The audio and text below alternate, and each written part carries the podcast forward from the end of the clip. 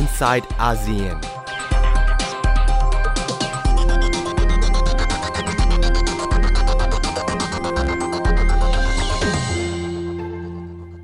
สวัสดีค่ะ คุณผู้ฟังคะนี่คือช่วงเวลาของ i n s i ซต์อาเซียนกับดิฉันนัฐาโกมลวาทินค่ะ และขณะนี้เรากำลังออกอากาศสดๆ ทั้งทางวิทยุ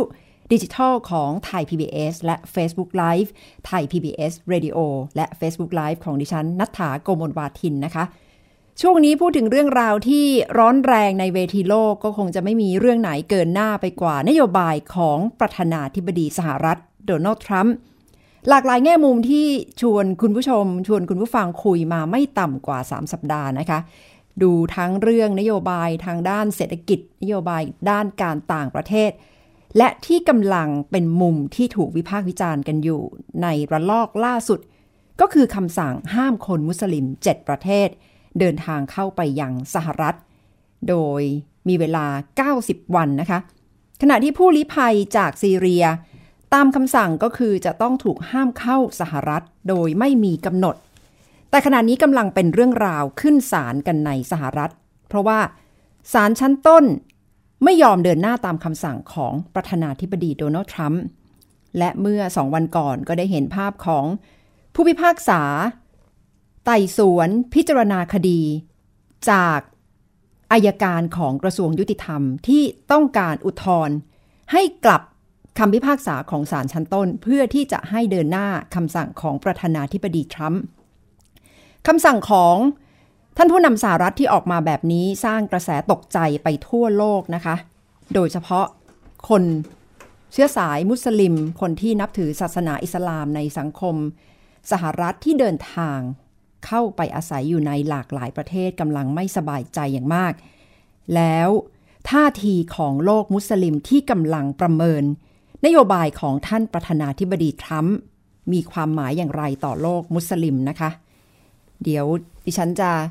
คุยกับดรสราวุธอารี รองผู้อำนวยการศูนย์มุสลิมศึกษา สถาบันเอเชียศึกษา จุฬาลงกรณ์มหาวิทยาลัยนะคะกำลังพยายามติดต่ออาจารย์ไว้นะคะ เพราะว่าอาจารย์ ได้ติดตามความเป็นไปของโลกมุสลิม ในแง่มุมการเมือง แง่มุมด้านความมั่นคง ที่เกี่ยวข้องกับแนวทางการเดินหน้านโยบายการต่างประเทศของสหรัฐ และโลกอาหรับ โลกตะวันออกกลาง ได้รับสัญญาณว่าสายพร้อมแล้วนะคะ ช่วงนี้ดิฉันจะคุยกับอาจารย์สราวุธค่ะ สวัสดีค่ะอาจารย์คะ ครับสวัสดีครับคุณนัฐาครับ ค่ะอา จารย์คะเมื่อสักครู่ได้เกริ่นไปนะคะ ถึงเรื่องคำสั่งของประธานาธิบดีทรัมป์ที่ขณะนี้กำลังอยู่ระหว่างการอุทธรณ์ในชั้นศาลแต่สำหรับตัวคำสั่งที่ออกมา ส่งผลโดยตรงต่อผู้คนมุสลิม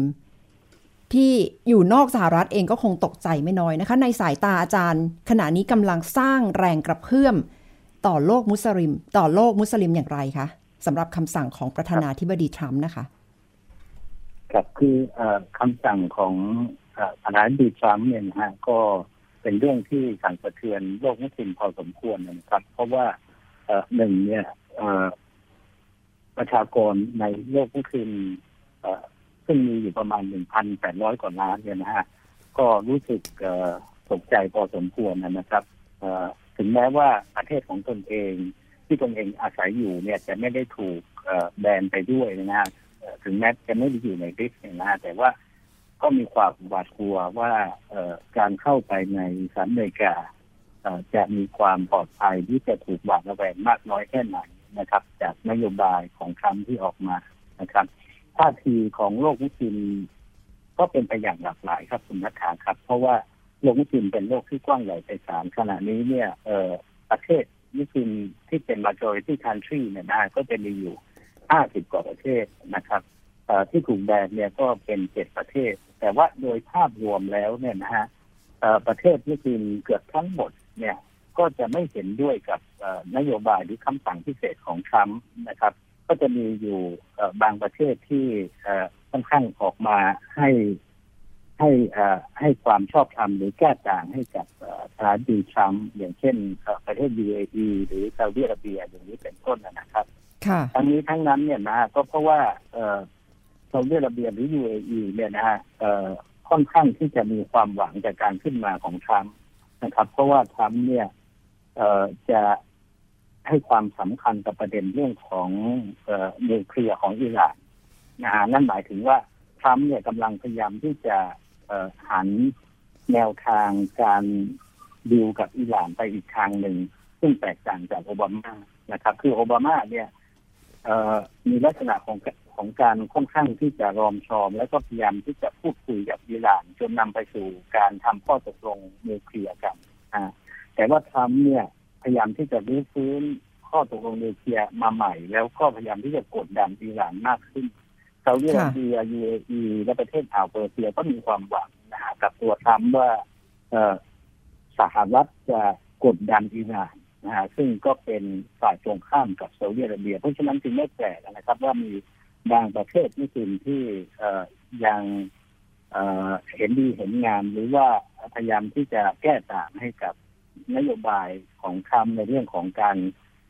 ห้ามไม่ให้มุสลิมจากเจ็ดประเทศเข้าไปในสหรัฐอเมริกานะครับ แต่ว่าโดยรวมแล้วเนี่ย ผมเชื่อว่าประเทศมุสลิมไม่ไม่เห็นด้วยอย่างยิ่งนะฮะ อย่างเช่นกรณีของตุรกีเนี่ยอดีตรัฐมนตรีต่างประเทศพูดน่าสนใจนะครับว่าในโยบายของทรัมป์เนี่ย ในด้านหนึ่งเนี่ยเอมันมีลักษณะของการทำให้กระแสอิสลามโฟเบียเป็นสถาบัน คือคือในความหมายอันนี้เนี่ยตามที่ผมเข้าใจก็คือว่าก่อนหน้านี้เนี่ย อิสลามโฟเบียหรือกระแสความเกลียดกลัวอิสลามเนี่ย มันจะอยู่ ในวงสนทนาตามร้านกาแฟตามสภากาแฟต่างๆ หรือในอยู่ในโลกออนไลน์สื่อโซเชียลมีเดียต่างๆนะฮะโดยที่มันไม่ได้เคยถูกทำมาเป็นนโยบายของรัฐเลยแต่ว่าการที่ประธานดิทรัมป์เนี่ย ได้มีคำสั่งระงับไม่ให้มุสลิมจากเจ็ดประเทศเข้าไปในสหรัฐอเมริกาเนี่ย มันเหมือนกับการสร้างกระแสอิสลามโฟเบีย ที่มันเป็นสถาบันที่มันเป็นทางการที่มันเป็นนโยบายของรัฐขึ้นมาซึ่งตรงนี้เนี่ยก็เป็นเรื่องที่น่าตกใจนะครับกระแสอิสลามโฟเบียเป็นกระแสที่หนักหนาสาหัสขึ้นหลังหลังจากเหตุการณ์นายวันๆนะครับ แล้วก็ลุกลามบานปลายมาจนถึงปัจจุบันอันเนื่องมาจากการ ก่อเหตุครั้งต่างๆของไอเอสในยุโรปไม่ว่าจะเป็นฝรั่งเศสเบลเยียมก็ดีอะไรต่างๆ เหล่านี้นะนะอาจารย์คะทางทางทางโดนัลด์ทรัมป์เนี่ยพยายามที่จะยืนยันนะคะว่าคำสั่งนี้จะต้องเดินหน้าด้วยเหตุผลสำคัญก็คือต้องการที่จะปกป้องมาตุภูมิสหรัฐ จากการก่อการร้ายโดยกลุ่มคนต่างชาติ ยิ่งให้เหตุผลออกมาแบบนี้จะยิ่ง เพิ่มภัยคุกคามต่อสหรัฐมากยิ่งขึ้นไหมคะ กลุ่ม IS ที่กำลังเฝ้ามองอยู่ จะยิ่งมีปฏิกิริยาอย่างไรกับคำสั่งแบบนี้คะครับคือคือผมผมคิดว่า ถ้าเราไปดูเป้าหมายของการก่อการร้ายโดยไอเอสหรือกลุ่มต่างๆ กลุ่มติดอาวุธต่างๆเนี่ยนะครับผมคิดว่าเป้าหมายสำคัญอันหนึ่งก็คือเขาต้องการที่จะ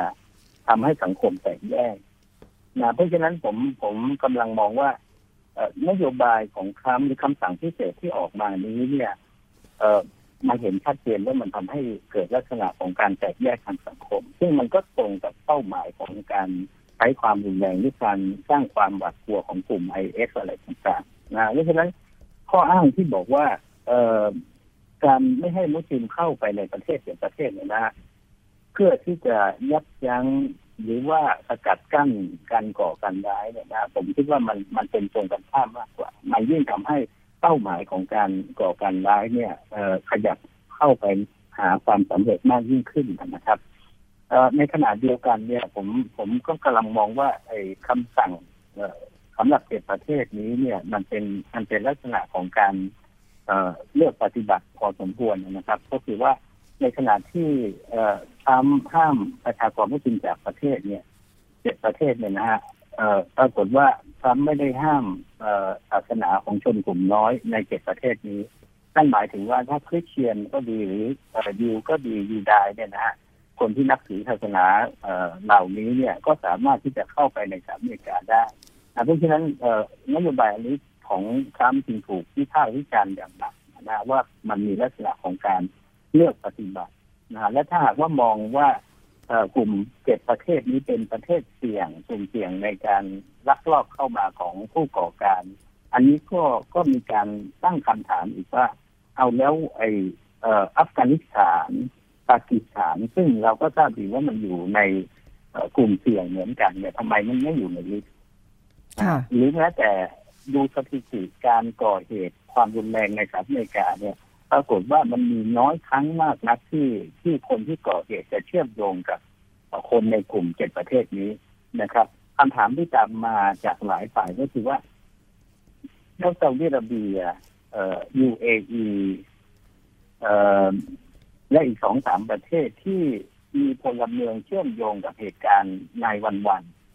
ทำไมมันไม่อยู่ในลิสต์ด้วยนะคือรายงานของสหรัฐอเมริกาออกมาบอกว่า เออ ผมว่าจะว่า 11 คนใน 19 คนที่ก่อเหตุในเหตุการณ์รายวันๆเนี่ยเป็นคนสัญชาติซาอุดิอาระเบียมีอยู่สองสามคนเป็นสัญชาติยูเออีรวมถึงประเทศอื่น ๆ ที่ไม่ใช่เจ็ดประเทศนี้เนี่ยนะเพราะฉะนั้นผมคิดว่าคำสั่งอันนี้เนี่ยนะมันไม่ได้ตั้งอยู่บนฐานของสถิติการก่อเหตุความรุนแรงหรือการก่อการร้ายในสหรัฐอเมริกาค่ะ อาจารย์มองว่ากำลังเป็นการเลือกปฏิบัติเพื่อที่จะยิ่ง สร้างความแตกแยกภายในโลกอาหรับ โลกมุสลิม แบบนั้นหรือเปล่าคะสำหรับนโยบายของทรัมป์ที่ออกมาแบบนี้ครับ คือคือประการแรกเนี่ยมันมันเห็นชัดเจนนะว่ามันสร้างกระแส Islamophobia ขึ้นในในสหรัฐอเมริกาเองนะครับ เพราะว่าเพราะว่าเอนอกจากเรื่องของการการสกัดกั้นไม่ให้มุสลิมจากเจ็ดประเทศเข้าไปในสหรัฐอเมริกาแล้วเนี่ยนะ นโยบายอันหนึ่งที่ที่ผมคิดว่าเราคงไม่ลืมในช่วงของการหาเสียงของทรัมป์ก็คือการขึ้นทะเบียนมุสลิมในประเทศด้วยนะฮะเออนโยบายลักษณะอย่างนี้เนี่ยมันนำไปสู่กระแสอิสลามโฟเบีย และมันมันทำให้เกิดเป็นลักษณะของนโยบายของรัฐซึ่งมันมันเป็นอันตรายนะแต่ว่าในขณะเดียวกันที่นักข่าวครับมันน่าสนใจตรงนี้นะครับ ว่าในขณะที่ทรัมป์มีนโยบายอย่างนี้เนี่ย ปรากฏว่าการ ตอบสนองหรือการตอบโต้ของคนในสังคมอเมริกันเนี่ยเป็นไปอีกแบบหนึ่งนะครับ คือหลังจากเกิดกระแส Islamophobia หลังจากทรัมป์ขึ้นมาเป็นดำรงตำแหน่งประธานาธิบดีเนี่ยมันมีเกิดเหตุเกิดสองสามเหตุการณ์ที่น่าสนใจก็คือการการเผามัสยิดในเท็กซัสนะครับ แล้วก็การกราดยิงคนที่ละหมาดในแคนาดาที่มัสยิดในแคนาดาเนี่ยนะฮะปรากฏว่าหลังจากที่ทรัมป์ประกาศนโยบายนี้เนี่ย ชาวยิวในสหรัฐอเมริกาในเท็กซัสเนี่ยเขาเปิด เปิดมัสเปิดโบสถ์ให้กับคนมุสลิมเข้าไปละหมาดเลย เพราะว่ามัสยิดถูกเผาไปเรียบร้อยแล้วนะสังคมอเมริกันบริจาคเงินให้กับคณะกรรมการของมัสยิดจำนวนเกือบล้าน US dollar ภายในช่วงเวลาสองวันหลังจากมัสยิดถูกเผาแล้วก็มีกิจกรรมอื่น ๆ ออกมาเยอะแยะมากมายนะครับสำหรับคนอเมริกันทั่วไปที่ พยายามแสดงในเชิงสัญลักษณ์ เพื่อที่จะให้สังคมอเมริกันเห็นว่าเออพวกเราไม่ต้องการเห็นนโยบายลักษณะนี้ของทรัมป์นะเพราะฉะนั้นในขณะที่มันเกิดกระแสอิสลามโฟเบียเนี่ยนะอีกด้านหนึ่งมันกลับกลายเป็นเกิดกระแสโซลิดาริตี้วิทมุสลิมหรือว่าความการแสดงความเป็นอันหนึ่งอันเดียวกันกับมุสลิมนะซึ่งซึ่งมันเป็นลักษณะของการลดกระแสอิสลามโฟเบียไปในตัวนั่นสิคะแต่ว่า ฟังดูว่ากำกำลังเกิดปรากฏการณ์ท่ามกลางวิกฤตกำลังได้เห็นโอกาสอะไรบางอย่าง ที่ผู้คนจะรู้สึกว่ามีน้ำหนึ่งใจเดียว แล้วก็เปิดต้อนรับความหลากหลายมากขึ้นนะคะ ใช่ใช่ครับคือคืออันนี้มันเป็นความสวยงามของสังคมอเมริกันนะที่ที่นิยมความหลากหลาย แล้วก็ให้ให้โอกาสกับทุกฝ่ายนะเออเราไม่พูดถึงนโยบายของรัฐนะเพราะว่าอันนั้นเป็นอีกเรื่องเอแต่ที่สำคัญก็คือเรื่องความสัมพันธ์ระหว่าง ระหว่างสหรัฐอเมริกากับโลกมุสลิมนะครับ คือคือฐานคิดของของเอ่อของของทรัมป์หรือของพรรครีพับลิกันเนี่ยนะฮะเอ่อจริงๆแล้วนับตั้งแต่สมัยจอร์จบุชทรัมป์ไปนะฮะก็คือการมองโลกมุสลิมในภาพรวมว่าเป็นภัยคุกคามนี่จริงๆแล้วมันเป็นวิธีคิดฐานคิดมาตั้งแต่หลัง หลังสงครามเย็นด้วยซ้ำไปนะหลังสงครามเย็นก็คือภัยคุกคามจากคอมมิวนิสต์เนี่ยมันหายไปในขณะที่ภัยคุกคามตัวใหม่ที่มหาอำนาจตะวันตกมองก็คือจากศาสนาอิสลามหรือโลกอิสลามนะจนกระทั่งมีการพัฒนาแนวคิดในเรื่องของ clash of civilization อะไรต่างๆ เนี่ยนะฮะมันก็มันก็มันก็ชี้ให้เห็นได้นะครับว่าจริงๆแล้ว นโยบายของทรัมป์เนี่ยมันมันไม่ได้เกิดขึ้นมาแบบฉาดโฉยนะฮะแต่ว่ามันเกิดขึ้นมาแบบลักษณะมันมีฐานคิดรากเดิมของมัน ในลักษณะของการมองโลกอิสลามแบบเหมารวมนะแล้วตรงนี้เนี่ยน่าสนใจก็คือว่านับจากนี้ต่อไปเนี่ย ความสัมพันธ์ระหว่างสหรัฐอเมริกากับโลกมุสลิมจะเป็นอย่างไร แต่วันนี้เราเห็นได้ชัดเจนว่าความตึงเครียดระหว่างอิหร่านกับสหรัฐอเมริกาเริ่มเห็นชัดแล้ว นะจากการการมีนโยบายไม่ให้มุสลิมเข้าประเทศนะอิหร่านตอบโต้ด้วยการด้วยการออกมาประกาศว่าจะใช้มาตรการที่มีลักษณะเท่าเทียมกับมาตรการของสหรัฐที่ออกมาอิหร่านมีการทดลองทดลองการยิงขีปนาวุธมาซึ่งก็สร้างความตึงเครียดให้กับให้กับสถานการณ์ ทางการเมืองของโลกพอสมควร เพราะว่าสหรัฐอเมริกาก็ออกมาตอบโต้นะเพราะฉะนั้นนับจากนี้ต่อไปเนี่ยประเด็นปัญหาหนึ่งที่น่าสนใจก็คือสหรัฐกับอิหร่านนะเมื่อใดที่จะเหตุการณ์จะลุกลามบานปลายจนกระทั่งมีมีการประทะกันอะไรต่างๆแบบนี้นะครับในขณะเดียวกันเนี่ยนโยบายของทรัมป์เรื่องการปราบปรามการก่อการร้ายก็คงจะคล้ายๆกับจอร์จบุชใน ยุคก่อนนะที่มีลักษณะของการมองโลกมุสลิมโดยเหมารวมนะผมไม่แน่ใจว่าจะเอานโยบาย regime change หรือว่าการเปลี่ยนระบบการปกครองกลับมาใช้อีกหรือไม่ นั่นหมายถึงว่าอาจจะมีการเข้าไปทำสงครามในประเทศเสี่ยงในโลกมุสลิมอย่างเช่นที่สหรัฐอเมริกาเคยเข้าไปทำสงครามในอัฟกานิสถานในอิรักนะแต่ว่าอย่างไรก็ตามเนี่ยสองสงครามนั้นเนี่ยก็แสดงให้เห็นถึงข้อ ข้อจำกัดของสหรัฐอเมริกาในการทำสงครามนอกพื้นที่ นั่นหมายถึงว่าสหรัฐอเมริกาไปติดลมในอัฟกานิสถานหรืออิรักค่อนข้างยาวนานนะแต่ว่าสิ่งที่มันจะเกิดขึ้นเนี่ยนะมันก็คืออาจจะไม่ลักษณะไม่ใช่สหรัฐอเมริกาไปทำสงคราม แต่ว่าอาจจะลื้อฟื้นนโยบายการต่อต้านการก่อการร้ายอันเดิมเก่าๆขึ้นมาใช้อีกก็เป็นลักษณะของการละเมิดสิทธิมนุษยชนนั่นก็คือ การเปิดคุกลับต่างๆนะการสร้างความร่วมมือกับประเทศต่างๆ ในลักษณะของการตรวจสอบเข้มงวดกับประชากรที่นับถือศาสนาอิสลามอะไรต่างๆอย่างนี้ซึ่งตรงนี้มันจะสร้างความสัมพันธ์ที่เลวร้ายระหว่างตะวันตกกับโลกมุสลิมในระยะยาวครับ ค่ะ อาจารย์ประเมินแล้วเรื่องของการต่อสู้ด้วยกำลังในการสู้รบตามสมรภูมิต่างๆ อาจจะลดน้อยลงไปใช่ไหมคะ แต่ว่ากลายจะเป็นเรื่องของในเชิงอุดมการในเชิงความคิด อาจจะเข้มข้นมากขึ้น ใช่ครับใช่ครับ เพราะว่าสหรัฐอเมริกามีประสบการณ์ในเรื่องของสงครามสองสงครามที่ไม่ค่อยดีมากนะสหรัฐอเมริกาใช้งบประมาณไปจำนวนมาก แล้วก็สูญเสีย ท้ายที่สุดก็ต้องถอนกำลังออกมาทั้งสองประเทศ ไม่ว่าจะเป็นอัฟกานิสถานและอิรักนอกจากจะไม่บรรลุเป้าหมายแล้วเนี่ย ผมเข้าใจว่าสหรัฐอเมริกายังเสียอะไรหลาย ๆ อย่างเช่นกรณีของประเทศอิรักพอไปโค่นล้มสดามุเซนรัฐบาลชุดมาชุดต่อมาของอิรักก็กลายเป็นรัฐบาลชีอะที่กลายเป็นมีความสัมพันธ์ที่ซึ้งกับประเทศอิหร่าน ซึ่งเป็นคู่กรณีกับสหรัฐอเมริกาอย่างนี้เป็นต้นนะครับ เพราะฉะนั้นสิ่งที่สหรัฐอเมริกาจะทำต่อไปเนี่ยนะฮะก็ก็ก็จะเป็นลักษณะของการพยายามที่จะไป ใช้นโยบายแบบเดิมๆ การต่อต้านการก่อการร้ายที่เป็นลักษณะของการละเมิดสิทธิมนุษยชนซึ่งซึ่งตรงนั้นเนี่ยผมคิดว่ามันก็เป็นเป้าหมายหนึ่งของการก่อการร้ายเหมือนกันหมายถึงว่า สิ่งที่ผู้ก่อการร้ายหรือกลุ่มติดอาวุธต่างๆ ของโลกมุสลิมต้องการก็คือการที่เห็นอเมริกาซึ่งเป็นประเทศประชาธิปไตยเนี่ยทำลายหลักการเรื่องสิทธิมนุษยชนและก็เสรีภาพเสียเอง นั่นคือเป้าหมายหนึ่งของ ของผู้ก่อการที่เขาก่อเหตุตามที่ต่างๆในตะวันตกนะครับ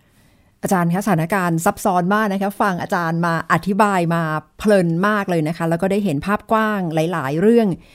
อาจารย์จะต้องรีบไปด้วยนะคะ แต่ว่าขอคำถามสุดท้ายนิดนึงค่ะ แล้วไทยเองควรจะต้องเฝ้าระวังปรากฏการณ์ที่กำลังเกิดขึ้นในโลกมุสลิม ระหว่างนโยบายของสหรัฐ นโยบายต่อโลกมุสลิม ไทยเองควรจะเฝ้าระวังอย่างไรในขณะเรื่องของสถานการณ์ความมั่นคงในระดับภูมิภาค ก็เป็นเรื่องที่ประเทศในเอเชียตะวันออกเฉียงใต้กำลังต้องจับตามองกันอย่างมากเช่นเดียวกันนะคะ ครับคือคือ ผมคิดว่าประเด็นหนึ่งที่ที่น่าเป็นห่วงก็คือว่าสถานการณ์การประทะกันระหว่าง ระหว่างกลุ่มติดอาวุธของโลกมุสลิมกับกับตะวันตกนะกับมหาอำนาจเอ่อ คือเราอยู่ตรงกลางนะฮะหมายถึงว่าจริงๆแล้ววันนี้เนี่ยแทนที่โลกจะเข้าสู่การการไดอะล็อกกันระหว่างโลกมุสลิมกับโลกตะวันตกอย่างที่นโยบายของโอบามาพยายามที่จะลื้อฟื้นความสัมพันธ์กับโลกมุสลิมนะแต่ว่านโยบายทรัมป์เนี่ยกับมีลักษณะแตกต่างที่มันจะส่งผลให้ความสัมพันธ์ระหว่างตะวันตกกับโลกมุสลิมเนี่ย เลวร้ายลงนะฮะแล้วก็เป็นลักษณะของการประชิญหน้ากันมากขึ้น เราอยู่ตรงกลางท่ามกลางความขัดแย้งระหว่างตะวันตกกับโลกมุสลิมตรงนี้เนี่ยนะผมคิดว่าเออมันค่อนข้างที่จะเป็นเออเป็นอะไรที่เราจะต้องระมัดระวังอย่างมากนะไม่เฉพาะแต่เรื่องของมุมมองของรัฐในเรื่องของการดำเนินนโยบายต่างๆ แม้แต่ประชาชนเองเนี่ยนะฮะในการเสพข่าว นะครับ ในการติดตามข่าวเนี่ยก็ต้องระมัดระวัง เพราะว่าเรากำลังเสพข่าวในท่ามกลางความขัดแย้งที่มันกำลังเพิ่มสูงขึ้นระหว่างตะวันตกกับโลกมุสลิมครับแต่อีกด้านหนึ่งก็คงจะเหมารวมในแง่ของความเป็นโลกตะวันตก ความเป็นโลกมุสลิม ก็ไม่ควรจะไปเหมารวมแบบนั้นด้วยใช่ไหมคะ ก็เพราะว่ามันจะมีรายละเอียดมีความเป็นสีเทาๆ ระหว่างสมาชิกในแต่ละภูมิภาคด้วยใช่ครับค่ะ เอาละค่ะอาจารย์ค่ะ ขอบพระคุณมากนะคะ อาจารย์สราวุฒิอารี ที่ได้ให้ความรู้จากมุมมองการประเมินนโยบายทั้มกับโลกมุสลิมค่ะ สวัสดีค่ะอาจารย์ขอบพระคุณค่ะ ครับ สวัสดีครับยินดีครับค่ะ เป็นมุมมองของอาจารย์สราวุธอารีนะคะ เป็นผู้เชี่ยวชาญที่เกาะติดสถานการณ์ ความเป็นโลกมุสลิม โลกอาหรับ นโยบายด้านมุสลิมศึกษา จากสถาบันเอเชียศึกษาจุฬาลงกรณ์มหาวิทยาลัยนะคะ วันนี้ได้ฉายภาพให้เห็นกันอย่าง ครบถ้วนทีเดียวเรื่องของความเปลี่ยนแปลงที่กำลังจะเกิดขึ้นจากนโยบาย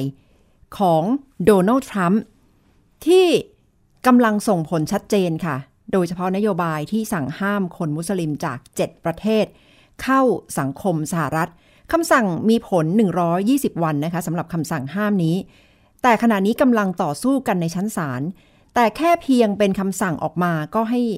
แสดงให้เห็นแล้วนะคะว่าเขย่าโลกใบนี้อย่างมาก เพราะว่าถึงแม้จะยังไม่มีผลบังคับใช้ แต่สร้างความโกลาหลในเชิงของการเดินทาง เพราะว่าคนมุสลิมจากเจ็ดประเทศนี้จะเดินทางเข้าสหรัฐก็ไม่แน่ใจ ว่ามาถึงแล้วจะโดนส่งตัวกลับ จะโดนตรวจสอบอย่างไร ความไม่แน่ใจ ความมั่นคง ความปลอดภัย ในใจก็เริ่มถูกเขย่า อีกด้านหนึ่ง ความเป็นไปในโลกมุสลิม โลกของการเมืองเองก็กำลังถูกมองว่าเป็นการแบ่งแยกสมาชิกของโลกอาหรับนะคะ เพราะว่าคำสั่งนี้ครอบคลุม 7 ประเทศ แล้วทำไมไม่ได้ไปโยงใยถึงประเทศอื่น ๆ ที่มีคนมุสลิมเป็นประชากรหลักเช่นเดียวกัน ตรงนี้เป็นเรื่องที่อาจารย์สราวุธอารีตั้งข้อสังเกต และอีกด้านหนึ่งเรื่องของความสัมพันธ์ภายในโลกอาหรับเอง ขณะนี้ ความสัมพันธ์ของสหรัฐต่ออิหร่านก็กำลังเป็นเรื่องที่ต้องระมัดระวังการเผชิญหน้าอย่างมาก เพราะว่าท่าทีของอิหร่านต่อนโยบายของโดนัลด์ทรัมป์ความเป็นมิตรลดน้อยลงไป ซึ่งแตกต่างจากช่วงปลายปลายของอดีตประธานาธิบดีโอบามาที่เริ่มที่จะคุยกัน และเห็นการลดความร้อนแรงในนโยบายด้านนิวเคลียร์ ของอิหร่าน แต่พอเป็นประธานาธิบดีโดนัลด์ทรัมป์ความเข้มข้น ความพยายามที่จะรุกหน้าในการทดลองขีปนาวุธ กลับมาเป็นอาวุธที่อิหร่านพยายามที่จะใช้เพื่อต่อรองในเวทีความสัมพันธ์ระหว่างประเทศกับสหรัฐอีกครั้งนะคะ และอีกประเด็นที่อาจารย์หยิบยกก็คือเรื่องของการสร้างความรู้สึกเกลียดกลัว คนมุสลิม หรืออิสลามโมโฟเบีย ในสังคมสหรัฐ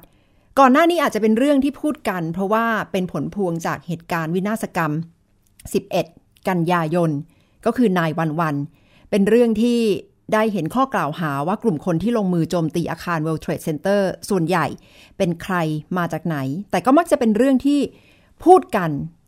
แต่ขณะนี้เมื่อมีคำสั่งออกมาเป็นทางการแบบนี้ทำให้สังคมสหรัฐ ก็อาจจะกล้าพูด วิพากษ์วิจารณ์กันอย่างเปิดเผยมากขึ้น และกลับจะยิ่งแบ่งแยก ผู้คนในสังคมให้มีความเกลียดกลัว คนมุสลิมมากยิ่งขึ้น แต่ก็มีประเด็นที่พอจะเป็นความหวังนะคะ ที่อาจารย์ชี้เห็นว่าเมื่อมีการทำร้ายเข้าไปบุกทำลาย สถานที่สำคัญทางศาสนา ในรัฐเท็กซัส และในแคนาดา กลับได้เห็นมุมที่เป็นความหวัง เมื่อคนยิวได้เปิดรับบริจาค และให้ความช่วยเหลือคนที่ถูกกระทบจากความรุนแรงที่เกิดขึ้น หมายความว่าด้านหนึ่งนโยบายของโดนัลด์ทรัมป์กำลังสร้างความแตกแยกทั้งในสหรัฐ และในโลกมุสลิม แต่ด้านหนึ่งก็เห็นวิกฤตที่จะแปลงเป็นโอกาสได้นะคะ เพราะว่าผู้คนเมื่อรู้สึกว่าถูกกระทำให้เกิดความรุนแรงก็จะยิ่งเปิดรับ และมีความรู้สึกว่าจะต้องยอมรับความหลากหลาย ที่จะต้องอยู่ร่วมกันมากขึ้นนะคะ ทั้งในแง่ของเชื้อชาติ ในแง่ของศาสนา และสำหรับความเป็นสังคมที่ หลากหลายในสังคมสหรัฐค่ะ ทั้งหมดก็คือการประเมินนโยบายของประธานาธิบดีโดนัลด์ทรัมป์ต่อโลกมุสลิมนะคะ ซึ่งจะต้องติดตามกันว่าคำสั่งที่ว่านี้จะเดินหน้าไปได้สุดจนถึงจุดไหน หรือว่าคำสั่งของศาลอุทธรณ์ที่ขณะนี้กำลังอยู่ระหว่างการพิจารณา ผลที่สุดแล้วคำพิพากษาจะออกมาเป็นอย่างไร ไม่ว่าจะเกิดอะไรขึ้นก็ล้วนแล้วแต่กระทบทั้งสังคมสหรัฐ และปฏิกิริยาของผู้คนทั่วโลกที่ติดตามสถานการณ์เรื่องนี้อยู่ค่ะ ทั้งหมดคือ i n s i ซต์อาเซียนสำหรับวันนี้ค่ะ คุณผู้ฟังคะกลับมาติดตามความเป็นไปได้ใหม่นะคะ ดิฉันจะกลับมาอีกครั้งพฤหัสบดีหน้าค่ะ เวลาเวลาดี4โมงเย็นเข้าไปติดตาม กดไลค์และแชร์ เป็นสมาชิกไทย PBS Radio กันได้นะคะ และ Facebook Live ของดิฉันด้วยนัฐาโกมลวาทิน วันนี้สวัสดีค่ะ Inside ASEAN